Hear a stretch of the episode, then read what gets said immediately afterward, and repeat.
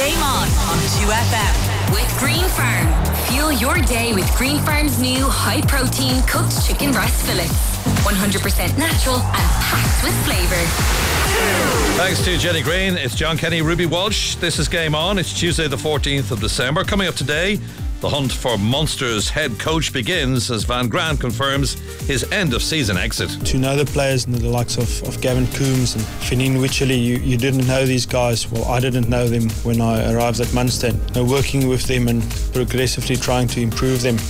I think we also changed our mindset in, in the academy for no longer getting guys to only want to play for Munster, but we want guys to want to play for Ireland. And we're live to the Etihad ahead of Manchester City versus Leeds in the Premier League. Plus, Mark Langdon's with us as Arteta stands down his Arsenal captain. It's um, a decision that we have made following the incident, uh, the last incident that we have with the player and um, this is where we stand. How many incidents have there been, if you don't mind me asking? I don't mind me you asking, but uh, I cannot go any further on that.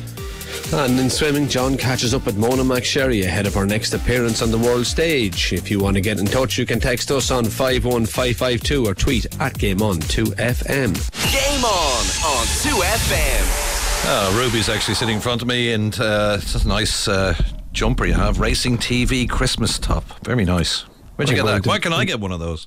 I got it for free, John, but actually going to see the man in the red suit and we're finished on air, so my children were putting on Christmas jumpers and my uh, my actually not, not even my eldest, my second eldest has robbed my Christmas jumper. That's how tall she's getting, and this was the only one I was left with. So um, the freebie I got from Racing TV is going to get an outing. Very nice. It's pity we can't see it. Well, I can see it, but you can't.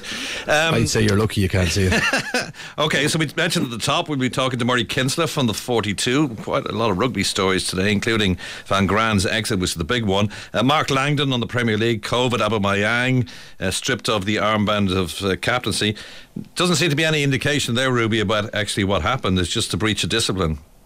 That's what it sounds like. Um, but it sounded like Mikel Arteta wasn't for wasn't for turning on it in the clip we just played, John. Oh. And um, yeah, I suppose captains are supposed to lead in every way, make, shape, and form. So um, yeah, he's lost that. Yeah, I did an interview with Mona McSharry, head of the World Short Course Championships. They're in Abu Dhabi. We'll hear from her a little bit later on. Peter Smith's at the Etihad for Manchester City versus Leeds. You uh, just to start it off uh, tonight, Ruby. You you made comment about uh, Bryony Frost and the bullying case between herself and and um, Richard Dunn uh, she's actually done an interview today, or Robbie Dunne, I should say. She's done an interview today with a Sun newspaper saying that when she won the Thyestes Chase at Sandown, um, she found that there was a lot of support for her out there. Out there, did you uh, did you read the article? I did. I read it this morning. Um, John in the in the Sun actually. Marie Cross sent it to me good and early, so she did. Um, but yeah, it was after she won the Tingle Creek in Sandown, and you could see that. I wasn't working that day in Sandown, but um, you could feel the support from the from the racing public for Bryony Frost, and and rightly so. But yeah, look, this was the first time Bryony has spoken since the judgment was given against Robbie Dunne last Thursday, um, and she spoke about a lot of things, and she had a particular go at, at the PJA, John, uh, the Professional Jockeys Association, and yeah. I, I think a lot of what she said there's a lot of merit in it. Um, you know, they are the jockey's voice. They're there, to, they're there to help all members. That's one quote from the statement. And they were meant to be neutral. They weren't meant to pick sides. And they are. That that is what they're meant to do. But ultimately, it did look like Robbie Dunne had the backing of the PJA and Bryony Frost was with the BHA. So um, it shouldn't have been that way. That they are there for both sides. So I think not alone will there have to be change changes within the culture of the wear room. It looks like there will have to be changes within the PJA as well and how they conduct themselves going forward. It looks like there's a hell of a lot of lessons to be learned here. Yeah, it's not that Bryony felt she was bullied; she was bullied, and that's the conclusion. Yeah, no, she was. And look, I've asked the question as to why the PJA used that particular wording, and their argument was that Robbie Dunne has the right to appeal until uh, some seven days after the, the, independent panel hands down its full written verdict. Now, yeah. we've no idea when the independent panel will hand down its full written verdict, and Robbie has seven days then to appeal from there. Um, but you'd imagine saying we can't comment would have been better than probably giving the comment that they gave. Not probably Dan giving the comment that they gave. There's one word which uh, I, I think annoyed you, uh, Louis uh, Weston, the QC, who represented the BHA, called the weighing room culture rancid. Um, did that take away from that case, that, using that particular word? No, he it didn't. And to be fair, not yeah, to be fair, I suppose the best way of putting it to Louis Weston, he did phrase that completely differently. Rancid was in his statement, but he, when you read the whole statement, it was if was the beginning of the statement, Mm-hmm. was the, and rancid came along three quarters the way through it. Um, I But it seems like everybody jumped on that one word. it, it became Yeah. the highlight. It became Yeah. the headline. And like anything, people read headlines and don't read full comments or True. full statements. And um, I was arguing the toss with Ed Chamberlain um, more about Louis Weston speaking on behalf of the Jockey Club or the B. Sorry, that's wrong. Take yeah. that back. The BHA. Um, than than anything that to me he was when he spoke for them he was representing them like you or I are now talking to 2FM and whatever we say is right or wrong we are representing 2FM so um, that was my argument with that but no he used the word rancid but he didn't accuse everyone of being rancid and my belief is that the the vast majority of jockeys are most certainly not that but he didn't accuse them of it either All right. The, this year's obviously, or this time of the year is obviously very busy for jockeys, uh, gearing up for the meetings at Leopardstown, Kempton, Limerick, places like that as well. This has obviously been a busy time of the year for you too in the past. Are you, are you missing it all? Absolutely not. Um, I was in Willie Mullins's this morning and they were getting all the horses ready for Christmas and I didn't look at any one of them and think, God, I'd love to be riding that. Um, but look, it is a very busy time and it's a great time. Christmas was always a, wonderful time to be a jockey. I think it's a wonderful time to be a sports person full stop. I mean, Yeah. you have all the Interpros on Stevens's Day, you've great racing, um, brilliant matches in the Premier League. It, it is a time of, I suppose, everyone's off work and sports people are the entertainment. And yeah, I did enjoy being part of that entertainment, but I'm glad to be talking about it now, John. Absolutely. Time waits for no man. Okay, we're just going to move it on to uh, rugby and a big headline today. Munster confirmed that head coach Johan van Graan to leave at the end of the season. He, he replaced Rassie Erasmus. We know that in 2017. He was offered a two year contract extension but turned it down. The talk about now that he may move to uh, Premiership side Bath uh, in England. Murray Kinsella from the 42 joins us on the line. Good evening to you, Murray. Hi, lads. Tell us about this. Uh, why do you think he's leaving? Yeah, it's more disruption for Munster. As far as I understand, he's got a really good offer from Bath over in the English Premiership. They're club who are looking to rebuild. Um, they've got great resource. They've got um, great facilities, and from what I understand, Johan's head was turned by that. They haven't announced anything officially, um, but you could see the attraction to that role. Obviously, for Munster, it means going and finding another coach after Stephen Larkham, the senior coach, recently confirmed that he's going to leave at the end of the season to go back to Australia. And then the other two assistant coaches, JP Ferreira and Graham Rowntree, they're also out of contract or due to be out of contract at the end of the season. So we don't know what's going to happen yet with those two. So it's certainly a time of disruption for Munster, and they have to go back and uh, go into the market again in a number of different positions now. Do you think Van Graan did a good job? Um, I mean, suppose like it's high expectations in Munster, isn't it? If you're not winning trophies, you're probably not perceived as doing as good a job as you can. Yeah, there's a lot of semi-finals and final defeats and things, wasn't there? Exactly. Yeah, he pointed yeah. out that they've been consistently in those positions. They've been consistent in being one of those top t- sides. But I suppose in terms of what we've seen on the pitch, we haven't seen a great evolution of their style of play. They have been really hard to beat. They have been really solid and consistent. But I don't think that that's captured the, I suppose, imagination of a lot of the fans. There hasn't been a great outpouring of uh, sadness, I don't think, from Munster fans I've spoken to today. And from what I understand, the players in the squad, there's not a huge amount of that either. He's a really well liked man. He's an absolute gentleman, as anyone who's met him will, will tell you. And, and I could say the same for myself. He's great to deal with. Um, but yeah, as I say, the expectations in Munster are, are to win a trophy, and that hasn't happened for a long time. So, Murray, if Munster are looking for a whole new coaching ticket, where are they likely to turn? Well, there's a lot of ex-Munster players out there in the coaching world now. I think the first person that everyone thinks of is, is Ron O'Gara, and, and indeed I've got a lot of messages about that. Unfortunately, he only relatively recently signed a new contract as the, the main man in La Rochelle. He's contracted through to 2024 and very happy where he is. Mike Prendergast is another name who's been linked with Munster. He's in Racing 92 as the attack coach and doing great work. He's also in contract as far as I know, but maybe they get his head turned Paul O'Connell's with Ireland. I think he's pretty happy where he is un, until 2023.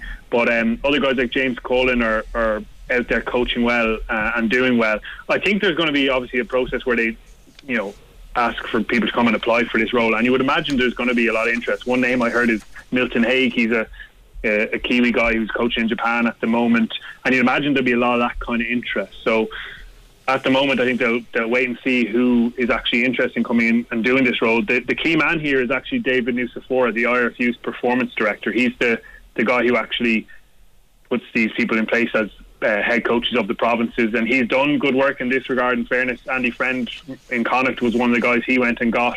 Dan McFarland in Ulster, they worked really hard to get him uh, in, and, and, he's obviously got contacts all, all, across the world. So, given like the the stadium, the quality of the squad in terms of loads of international players, as well as the youth that we saw last weekend against Wasps on Sunday, I think there'll be a fair bit of interest there. And it's just about defining exactly what they want. Maybe they do a director of rugby and a head coach, or do they do a head coach with an attack coach? They've got to kind of define exactly what they want um, as they move forward now.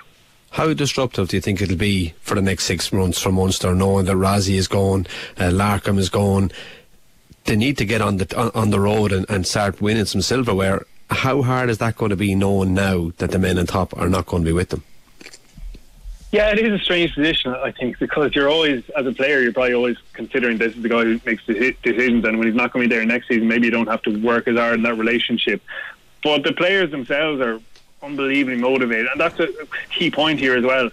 You know, Johan van Graan will get a lot of criticism that he hasn't won a trophy with Munster, but these same players haven't won a trophy with Munster with another new head coach, and I suppose you can't always keep pointing the finger at the head coach. The, the players are a massive part of it, so I do think there'll be a, a really big focus and collective goal to to finish this out on a high, and like that performance last Sunday, and I know it was against a really depleted Wasps team, and we got to really say that, but it was strange, tough circumstances. The whole province rallied together unbelievably well, and they came out and delivered something really exciting that felt like a bit of a, a springboard for the province. And even if Johan van Graan and Stephen Larkham aren't going to be part of that longer term, I think it is really important that the province use it as that kind of catalyst that Ian Costello, the academy manager, mentioned afterwards.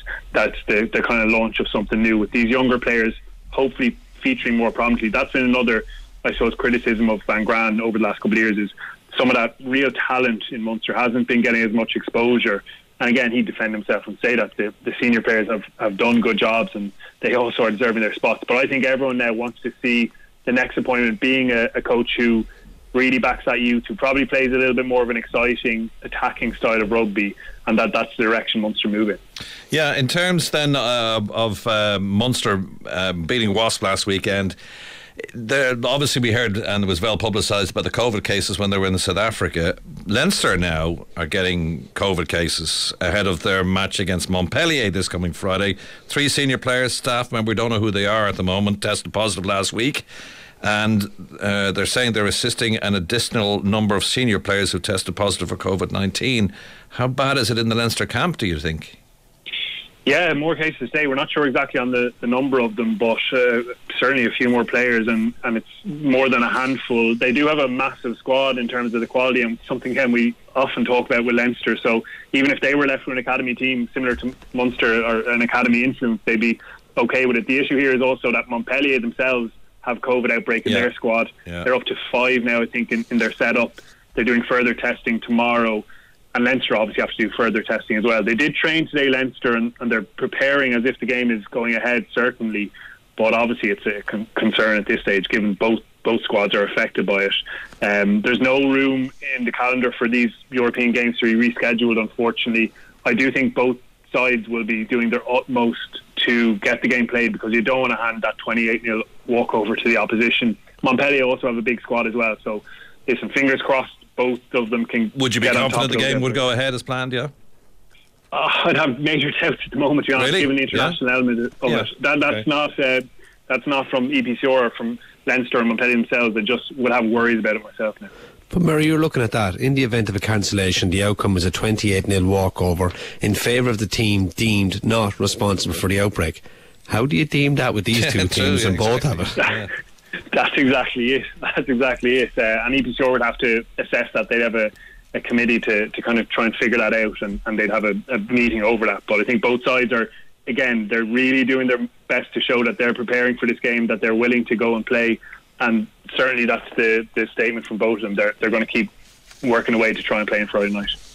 Pair of boots might come in handy at this stage, John. Wouldn't it? Absolutely. I think. Anyone could get a game. See, Munster but- also, sorry, John. Yeah, no, Munster go ahead. also had some ahead, bad yeah. news as well, Murray. Obviously, Joey Carberry looks like he's heading for Yeah. an, an, an operation on his elbow. I mean, I feel so sorry for him. Every time I just think Every time he gets out of injuries he's bed, he gets injured. Poor lad. Yeah, it's really gutting, isn't it? And I think everyone's feeling that for him. He was obviously out for 14 months there at one stage and got back earlier on this year. He started to kind of get a bit of momentum recently. He was obviously in the Ireland camp over November and, and contributed towards a really positive month. And then he gets, yeah, just a kind of borderline, almost late tackle there in the second half, you know, and the game is already pretty much decided. And he fractures his elbow. He's going for surgery on Thursday. Looks like around could be nearly up to three months even out with this, and it's just really frustrating for a guy who's he's 26 now and he's missed a lot of rugby in his career, um, and you just hope that he can get this one uh, sorted as quick as possible. Munster do have some other really exciting talent at out half, and that's the big thing. They obviously let JJ Hanrahan go last summer. He's over in Clermont now, but they have Ben Healy and Jack Crowley and Jake Flannery, three really exciting tens. So we again don't know the situation with the guys who've returned from South Africa, who's available this weekend, but hopefully we can see one of those young lads really stepping up now. You can be so unlucky, can't you? If you look at Johnny Sexton, the amount of hits he's had over the years, both Leinster and Ireland as well, and uh, relatively, now I say relatively injury free. And there's poor old Joey. It's, as I said, it seems every time he got out of bed, he gets injured, and it's it must be very tough for a man who's 26 years of age now, at the height of his career, to have yet another injury problem. Yeah, absolutely. And they're and like some of them have been these kind of really unfortunate impact injuries. He broke his arm at one stage. Now it's elbow. It's not like he you know mismanaged his body or anything That's just literally really bad misfortune. Um, and it's been tough for him mentally. 100%. He, he's spoken about that and getting back to playing rugby even has been really tough for him when you're out for so long. You you miss that rhythm, especially as an out half where you're making so many decisions all the time. So, yeah, he'll need a bit of support certainly to, to get through. But he is a durable young man. He's got plenty of talent. He's only 26, so so let's hopefully see him back soon. Bit of better news for Connacht. Looks like they'll have Bundee Aki back at the weekend, but Mac Hansen, they're not so confident of having him playing. No, it's a pity because I think everyone's been enjoying watching Mac Hansen and even listening to him in the post-match interviews. He's, he's great value. He's been a brilliant addition for them. But Bundee Aki, like he adds so much energy, and they've had, in fairness, lots of people stepping up in his absence. That's one of the teams of Connacht, even last weekend in their big win over Stade Francais, showing that they have that depth building in their squad. That people are, are fighting for spots that maybe wasn't the case in a realistic way in, in recent seasons. So it'd be brilliant to have him back for what is a really tough task going away to Leicester. Leicester have been outstanding this season and they won over in Bordeaux last weekend, a really impressive victory. So Connacht are going to need the likes of Bundee Aki delivering their very best. There are two teams that play a completely contrasting style of rugby. I mean, Yeah. Connacht had developed this really fast game, whereas the Tigers play a kicking game and they dominate in the set piece. That'll be a big challenge for, for both, I think. It is a real clash of styles. It's going to be a fascinating one. And Connacht will absolutely have to do some of that stuff you mentioned that Leicester Tigers do well. They'll have to, to match up with that and marry it with their, their own philosophy. But they are definitely not going away from that. They've spoken confidently about how they can challenge and stretch teams with their, their tempo and their skill set and their ability to have so many different options for Jack Carty to pick from. And he's invariably picking the right one these days. They weren't completely perfect by any means last weekend, but they showed lots of kind of, um, I suppose, aggression in finishing the game out on top, over the top of Stade Francais as well, which was a, a positive sign. It is definitely a huge ask this weekend, but Connacht have shown they can shock in, in Europe before. In terms of the interprovincials that are coming up over Christmas as well, I just want to refer back to the COVID cases as well. If this keep mounting up um, for the likes of Munster and Leinster, is the interprovincial series over the uh, Christmas period in danger then, do you think? Or do, as you mentioned, uh, Murray, do they have enough of a squad in depth to actually get through these games without cancelling them? Yeah, that seems to be the, the way it's gone in rugby more recently. Is that you just dig into your squad and you go ahead and try and play as much as you, you can. If you think back to this time last year, it was the Munster Leinster game that was actually um, called off on Stephen on Stephen's Day, wasn't Yeah, it? yeah. Where they they just felt it wasn't. You know, there was too much risk, there was too much unknown. Whereas now, if there's people who haven't tested positive, then they, they feel they can kind of push ahead with it. So I think we'll see that happen it is a pity around the European games in particular that it's really affecting the you know the level of competition or some teams are, are disjointed and, and you don't get those top level full strength contests you would have expected I think with the Interpros yeah we'll be doing our absolute utmost to, to blast on with them with who's available Just Poor as you can there, is, is coughing in the background. Uh, needs to get a drink. Uh, before I let you go, um, uh, what are you relishing over the weekend, and, and what kind of games are you looking at, um, Murray? Yeah, I'm looking forward to seeing how Munster back up what happened over in, in. They've got Castres at home in Limerick in Thomond Park on Saturday. We're not sure exactly who's going to come out from that self isolation and, and, be available. You'd imagine there's a lot of players there really desperate for a game. Not, some of them not having played for what two months now at this stage. That'll be fascinating. If Leinster's game does go ahead, I think that's a, a really different challenge for them. Obviously, they played Bath last weekend, and it was a bit of a, a, a stroll in the park. Really, Ulster then will be looking just to you know back up their really impressive performance away to Clermont. I actually thought it was probably almost the, the pick of the bunch. They they managed to uh, get ahead, then they went behind and, and, showed some grit to, to pull through with a win. So they're um, they're playing Northampton this weekend at home, and, and, they'll be really keen to to back it up as well. So another really great weekend ahead, and, and the Irish province will be looking for hopefully another clean sweep. All right, Ruby's uh, back with us, and uh, we will take a break. Thanks for uh, joining us, Murray Kinsella, there from the 42.ie. Game on on 2FM. With Green Farm, have your dinner ready in a flash. With Green Farm's high protein cooked chicken breast fillet. Available in selected stores nationwide. Two. Game on football. Welcome back to Game On. There obviously are two games in the Premier League tonight where Norwich City play Aston Villa at 7.45 and Man City play Leeds at 8 o'clock. But Mark Langdon joins us on the line. Mark, where the headlines in the Premier League this afternoon are all to do with COVID. A record 42 positive cases over the previous seven days have been recorded and all Premier League players and staff are going to have to take a lateral flow test every day to go to work.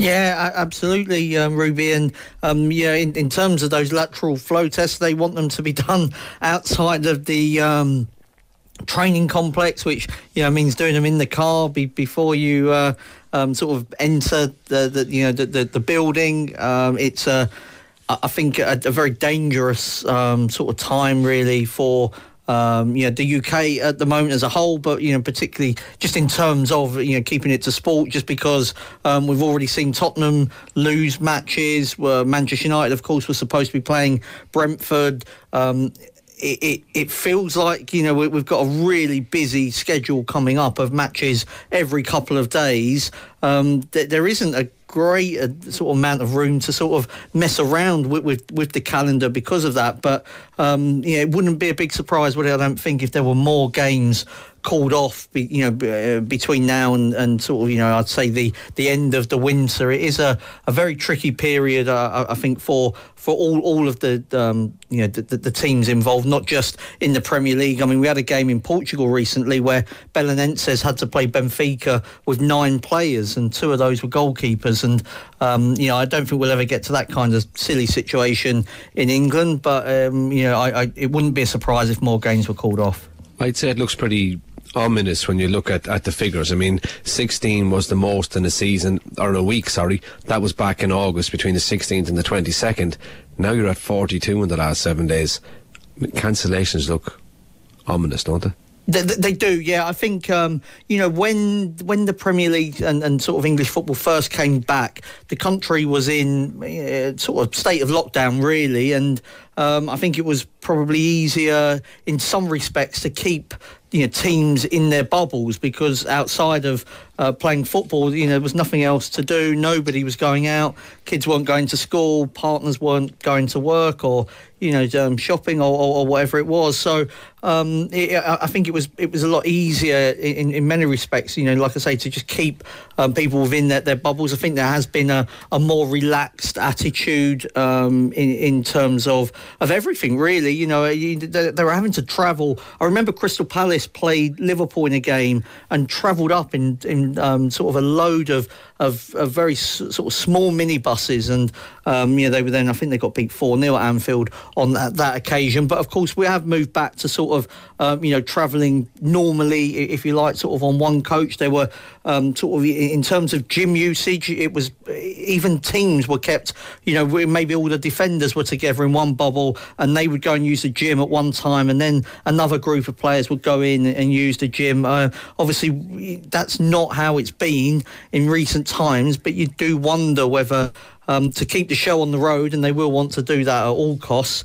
Um, you know, you might get back to those very um, sort of strict bubbles that did seem to work in, in, in some respects, at least. Yeah, but anecdotally, we're hearing that there is quite a number of Premier Division players who are not vaccinated, and that's adding to the problem, isn't it? Yeah, yeah, I, think it is um, for sure. Um, you know, and it's not just in, in the Premier League. I mean, one of the most high-profile players, Joshua Kimmich of, of Bayern Munich, he um, he was somebody that wasn't vaccinated. He has now said that he will get vaccinated, but he's miss he's missing at the moment and won't play again um, for the for the rest of this year. He'll, he'll return in January. Um, yeah, he said he wanted to do his own research into um, the vaccination. Wouldn't um, get jabbed until he he was satisfied w- with that, and um, he then sort of ended up with um, you know quite a bad um, dose of it. So um, he, he's not only missed games because of that, but also because um, he was in close contact with other people who had had it. So because he hadn't been jabbed, he he was sort of forced into isolation. That that happened to a few um, sort of Germany and, and Bayern Munich players. So um, it's not just confined to the Premier League. I know that sort of you know managers are beginning to speak out. Steven Gerrard this week mentioned that um, you know Aston Villa could check the vaccination status of of transfer targets. David Moyes um, was urging ev- everyone to get the jab. He was talking about supporters, but presumably, if he's talking about supporters, he also means his own team as well. Um, it doesn't, of course, mean that you will um, sort of avoid getting um, the coronavirus, but um, it certainly helps. I think um, you know Tottenham have obviously had sort of big issues with, with a few games called off in, in a number of different competitions. Um, I think most of those players were double jabbed. That, that, um, they haven't named the players. Um, but it's sort of been reported the names, and most of those are um, said to be double jabbed. So it, it, it doesn't mean that you, you're not going to have matches um, ruled out, but um, you know I think every little helps at the moment. Yeah, the- one thing that does surprise me, uh, having talked to people up and down the years in terms of this uh, being vaccinated, not just for COVID but for other diseases. If they go to a, a, a country like, say, I don't know, Brazil World Cup, they would have had to be vaccinated for different things, and nobody complained about that. All of a sudden, they're complaining about the COVID vaccine, and we need to do our own research and all that kind of stuff. And we just got a text from George here saying overpaid players who refuse to be vaccinated are now messing with their clubs. Are they in breach of contract? So, No. you know, does that? Yeah, come- well, they're, they're not in breach of contract because um, it, it's not in sort of the older contracts. It's probably not in them. Um, I, I would, and as Steven Gerrard alluded to um, in his press conference this week, I don't think it will be a big surprise if going forward um, any new contract does involve, um, you know, some kind of um, control over vaccination. Yeah, um, but for a lot of players at the moment, I don't think it's actually in, in the contract. So so far this mark this season, Mark, Brighton, Chelsea, and Tottenham have been conducting mandatory COVID pass checks on their fans. But as of tonight, or tomorrow night, sorry, it'll be mandatory for all fans to show proof of double vaccination or a negative test to attend in a sporting event with more than ten thousand people. How are they going to do that for fifty thousand? That's what I mean. How policeable is that? No, I mean I've I've been I, you know I, I'm a, I am a Tottenham supporter. I've been to a number of games um, this season, and nobody has um, somehow has, you know, no, nobody's been near uh, my phone for uh, proof of vaccination or um, any kind of. Um, you know, sort of lateral flow test. Um, I've got friends that support Tottenham, um, and none of them have been asked for it either. So um, I'm not sure how mandatory that those checks are. I think it is almost unpoliceable um, for 50, 60,000. You would have to arrive. I don't know how early you would have to arrive. Imagine it's a night game. I mean, most people get to a night game, you know, probably 15, 20 minutes before kickoff due to work and, and, and other commitments. There's no way you could check all of those statuses before um, you, you, you got inside the stadium. Um, it's absolutely impossible. I know they were supposed to be doing it for the Euros. Um, I can only speak about the games at Wembley, where um, again, you know, from from personal experience and speaking to those, um, you know, that, that went as fans, you know, it just wasn't it wasn't policed um, in, in, any kind of, serious way, and I, I, think it would be impossible to do. And you know, I, I think that they I think it's probably you know it, it, I understand where they're coming from and um, you know maybe their heart's in the right place with it, but it you can't do it. It's just in, absolutely impossible with the technology that's currently available. Maybe in future you might be able to do something, but at the moment the idea of a steward checking a mobile phone of, of fifty thousand people just um, feels impossible. No. Mikel Arteta's in the uh, headlines again. The Arsenal manager stripping Aubameyang of the captain's armband. This is what he had to say today at the presser. Is um, a decision that we have made following the incident, uh, the last incident that we have with the player, and um, this is where we stand. How many incidents have there been, if you don't mind me asking? I don't mind me you asking, but uh, I cannot go any further on that. Um, as you can believe, um, when we have to make that decision, obviously it's, um, because it's the, the right one to, to defend the interests of the football club. How did Auba take it? D- did you break the news to him yourself? Yes, um, we did it.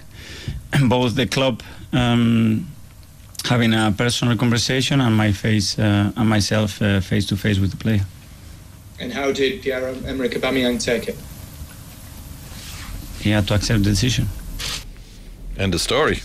Um, the story is, uh, Mark Langdon, uh, a late return from a trip abroad, but apparently it's not the first case uh, or first disciplinary uh, measure which Arteta had to take against Aubameyang.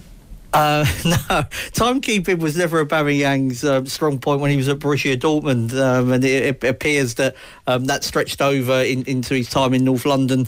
Um, clearly, according to Arteta, you know, um, you, well, you can read between the lines there that it's not the first time that Aubameyang um, been late. You know, he was dropped for a, a North London derby for, for timekeeping, if I remember rightly, uh, as well. Um, you know, it's reported that he, he went back home um, to see um, his family and then, um, you know, arrived back a day later than he was supposed to, which in itself uh, was was bad news for Arsenal. It was then compromised by um, you know the, the, complications then over when he was allowed to return to training uh, because of COVID protocols.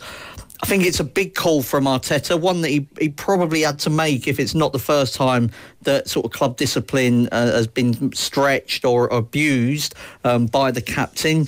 What you would say though is that you know, Aubameyang feels pretty popular within the dressing room. I don't think it's universally gone down well with supporters.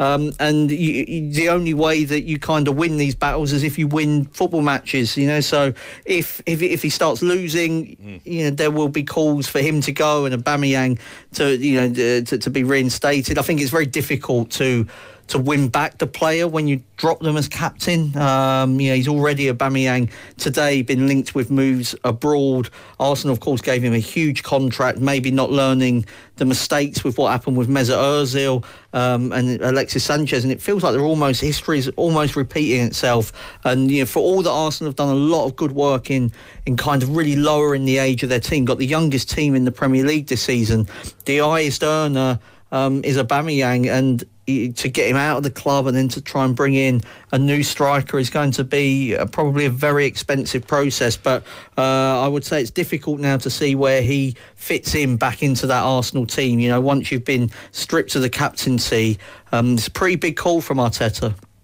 Timekeeping might be Aubameyang's issue, but looks like time is up for Sergio Aguero, Mark.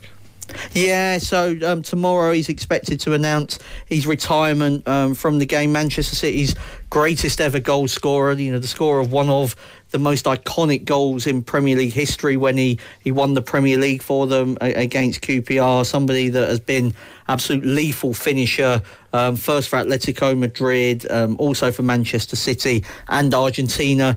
Unfortunately, never really got to show it um, for Barcelona, and um, you know he suffered with different injuries um, now. But you know he he he sort of went down with what looked to be a very serious chest um, complaint not that long ago, and there were concerns for him sort of on that day, right immediately, as, as to sort of you know his future. He managed to um, you know at, at, least safely get to hospital. Um, it, it, sounds like he's going to um, announce his retirement tomorrow. Um, a wonderful player, brilliant finisher, somebody that, that came through Argentina sort of under 20s with Lionel Messi. They're, they're, they're very close friends. It's one of the reasons why he went to Barcelona and then Messi departed very shortly afterwards. So didn't really get to get that sort of international connection going at club level, yeah. which is a bit of a shame. But he, he, shame, you know, yeah. he'll be missed. Great be striker, missed. all right. Uh, be uh, quitting at the age of just 33. Listen, Mark Langdon, thanks for uh, joining us on the line. After the break, we're going to hear from Irish Olympic swimmer Mona McSharry. Game on on 2FM. With Green Farm. Fuel your day the healthy way with Green Farm's on the go chicken bites. 100% natural and packed with protein. Available in selected Tesco's nationwide. Game on on 2FM.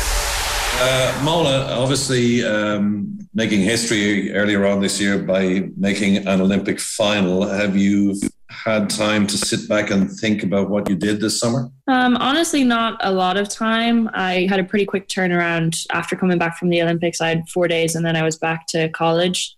Um, but honestly, I think that was nicer for me because it got me back to reality and just, you know, back into hard work. And I guess, you know, it happened and it, it was amazing, but it's nice to just keep going and moving forward. And that's kind of what, what I tried to do. But I think coming back here now and, you know, getting to meet the old swim club and I chatted to some of the kids last night. That was obviously lovely and it's it's really nice to see kind of how they idolize me and um, the fact that I have such an influence on that generation is it, it means a lot to me. Yeah, uh, but your performances in Tokyo were exceptional, coming through Pete's semi-finals into a final. What was your thoughts? I mean, I know we did talk to you uh, after the swim, but now that you've had time to reflect on it, what are your thoughts about it? Um, I'm very happy with it. I think I swam exceptionally well and moved through the rounds really well, and I couldn't have asked of anything else of myself. Even trying to look back and see, you know, where I can improve on, and there is definitely places I can improve on. There always will be, but um, I'm really happy with how I performed and honestly went above and beyond what I thought was achievable within that Olympics. Um, and it just makes me really excited for the next upcoming Olympics and the next couple of years of competing. Yeah, and obviously at an underage level, you are a world champion, but you've got European medals as well. You now are obviously thinking to yourself, "Look, I belong in this elite." Is that is that your thinking? Yeah, definitely. You know, I'm I'm starting to see that I'm working my way up to being, I guess, competitive at that top level again. And yeah, it was a really big jump for me to go from junior worlds and then be all of a sudden surrounded by so many seniors and you know so many amazing athletes um, and i think making that transition was hard but kind of building on it and building on all my experiences and being able to yeah make it to a final and compete and stand with all those great women from all over the world is is really nice and it does kind of tell me yeah that I do belong and I can I can work and be there. You chose not to, and one or two other swimmers have done the same, including Ellen Walsh, who's there with you in Tennessee, not to uh, stay in Ireland and uh, join up with a high performance uh, in either Dublin or Limerick. Um, and you've moved basically from your Marlins club to Tennessee. What was the thinking behind that?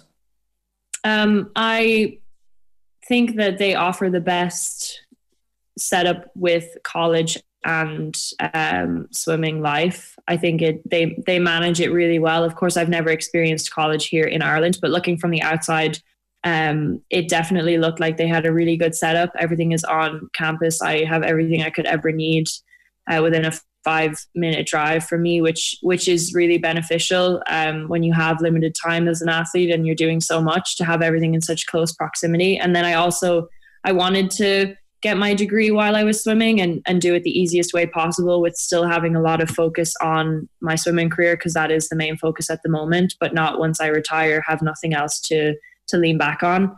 Um, and I think that the collegiate system is something that any athlete that gets the opportunity to try out should really go for it because it's honestly, it's unbelievable. It's something I've never experienced to this date. Um, and I just, I really enjoy racing with the team and kind of swimming more for winning, winning and not necessarily the times.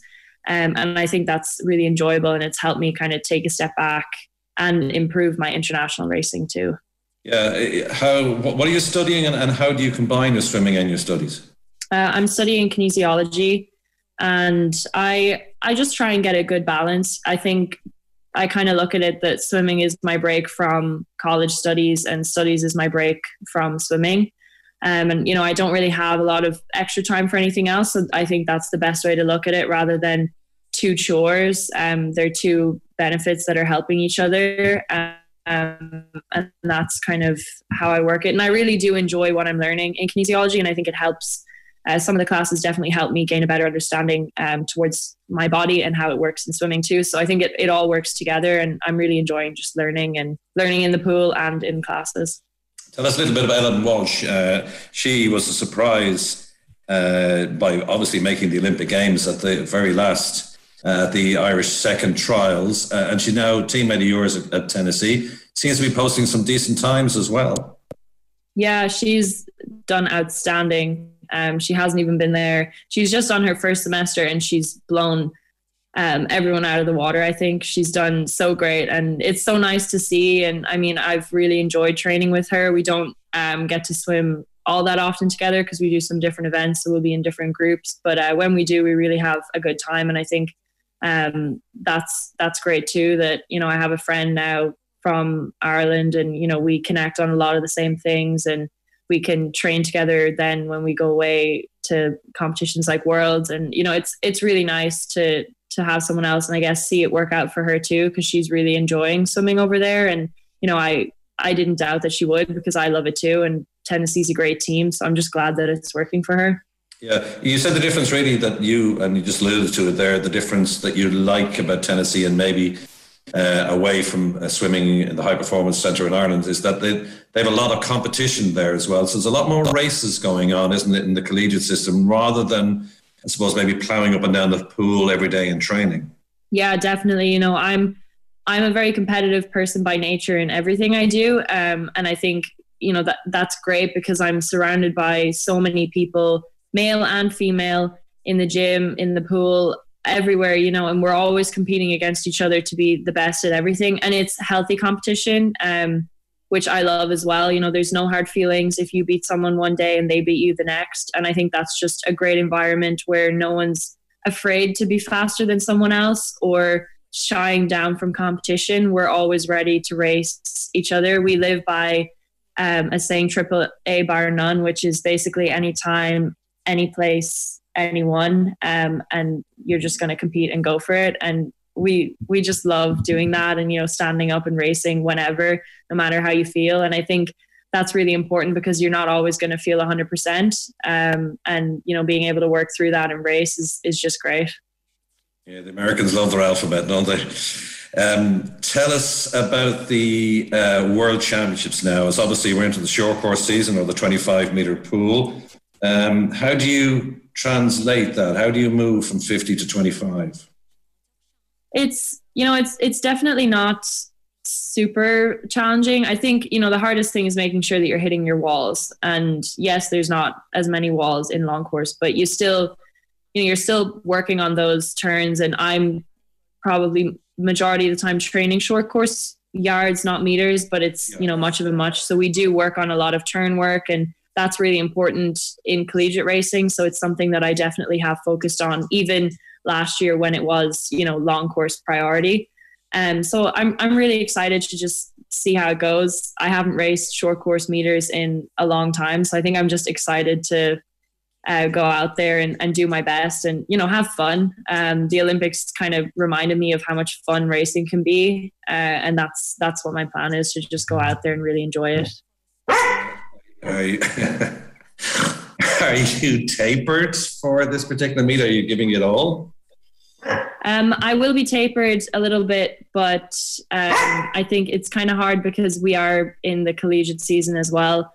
So we're kind of tapering for those meets too. But I will be, I will be resting and you know seeing what I can put out there and just yeah, I guess I, I don't really even know where to position myself at the moment because I don't really have anything to base it off. And I honestly, I think that's fun. Um, just not worrying about the times and just going out there. Yeah, sure. Well, tell us then, what events are you swimming in in the Worlds? I am swimming the 100 IM, 50 breaststroke, 100 breaststroke, and 200 breaststroke, and then maybe that's, a relay. Yeah, that's a busy schedule for you. So, what are your expectations then? Um, I, you know, I, I really would like to make it out of the heats in 50, 100, and 200 breaststroke. I definitely feel I have the ability to do that. Um, and that would really be great. And, you know, I'd love to post some PBs, knock down some of my, my standing times. You know, that's definitely the, the target at the moment. And then, you know, if I make semis, of course, I'll sit down, review races, and then hopefully make finals and then just race. Um, but, you know, I'm, I'm really excited to just see how it goes. Yeah, the uh, European short course championships down the years have have yielded medals for Ireland, which has been great. And some of the lesser known nights, um, you know, on the international stage, like Barry Murphy, uh, have able to snatch a medal here and there. Um, but this is a world championship, so um, but not all the top swimmers compete at short course at the world championship. So this may be an opportunity for for Irish swimmers to well, a progress out of semi-finals, as you mentioned, into finals, and maybe maybe just nick a medal. Yeah, definitely. You know, it's it's all to play for, and any athlete that gets into the water has you know an equal chance if you can get a lane, and you know, just it just depends on who's the most prepared on the day, and you know, we have a really good team going out there, and it's gonna be it's gonna be great to just see everyone racing fast and see what they can do. Yeah. So you're, you're back in now to uh, work under the likes of Ben Higson. Uh, who's the national coach as well. What's your relationship with uh, the Irish high performance uh, setup? How, what's that like for you? It's great. You know, they um, they let me kind of because I'm international. Obviously, it's it's hard to get a lot of FaceTime with them and being so far away. But you know, they do. They understand that I, I'm mature and I, I know my body and, you know, they listen to my thoughts and ideas and I, I really appreciate that. And, you know, they're really supportive with whatever I do need when I am here. Um, and I think that that's just, you know, that's all you can ask for from a high performance center. Um, and I really do appreciate that support. And, you know, whether it be, you know, a couple of days in Dublin to train or when we do fly out that they allow me to do maybe home co- coach programs um, and, you know, do what I need to do, uh, which is, which is just great. So in terms then of the future after uh, the World Championships next week. Um, what do you see 2022 looking like for you? Um, I it's going to be busy. That's honestly the the bottom line, but it's going to be really fun. We have a lot of racing going on. Uh, I'll be racing at SECs and NCAA's over in America, and that'll finish me up in March, and then I'll be swimming at the April trials in Ireland and Worlds and Europeans in the summer, which you know is is exciting and it's really great to be back to you know a lot of international competitions and being able to travel and compete like kind of like what we did maybe before covid which is going to be a lot of fun. Um, and I, i'm really excited. I think it's going to be great. It's going to involve a lot of planning but we have lots of time for that. Game on on 2fm There's the look to Mona McSharry, but Manchester City are set to play Leeds at the Etihad at 8 o'clock tonight, and Peter Smith is there for us. And there's a huge respect that exists between Pep Guardiola and Marcelo Bielsa, with Pep repeatedly referring to his opposite number tonight as the best coach on the planet. If City were to win this evening, perhaps Pep's claim to being one of the greatest managers ever will rise. Three points for City would be a 33rd win in a calendar year, equaling a record set by the great Bob Paisley of Liverpool in 1982. And City's next goal will be their 500th under Pep in the Premier League, achieved in the fastest ever of times. Selection-wise, City are expected to make several changes, with one enforced. João Cancelo is serving a one-match ban. Leeds won here on their previous visit. They took four points from City last season. Marcelo Bielsa is still missing several key men, with Phillips, Bamford, and Cooper all sidelined. His selection is likely to resemble the one that was narrowly beaten at Chelsea last weekend. At Etihad Stadium, it's Manchester City against Leeds United. Thanks very much, Peter Smith. Norwich against Aston Villa, 7.45. Brentford, Manchester United called off. Uh, Ruby, you're off to see Santi. I'm on the way, John. Good man. Enjoy. Uh, Maria's back tomorrow. I uh, hope you enjoyed myself and Ruby Walsh here on Game On. And Tara Kumar is next. Bye. Game On on 2FM. With Green Farm. Healthy dinners made easy with Green Farm's high protein cooked chicken breast fillets range. Available in selected stores nationwide.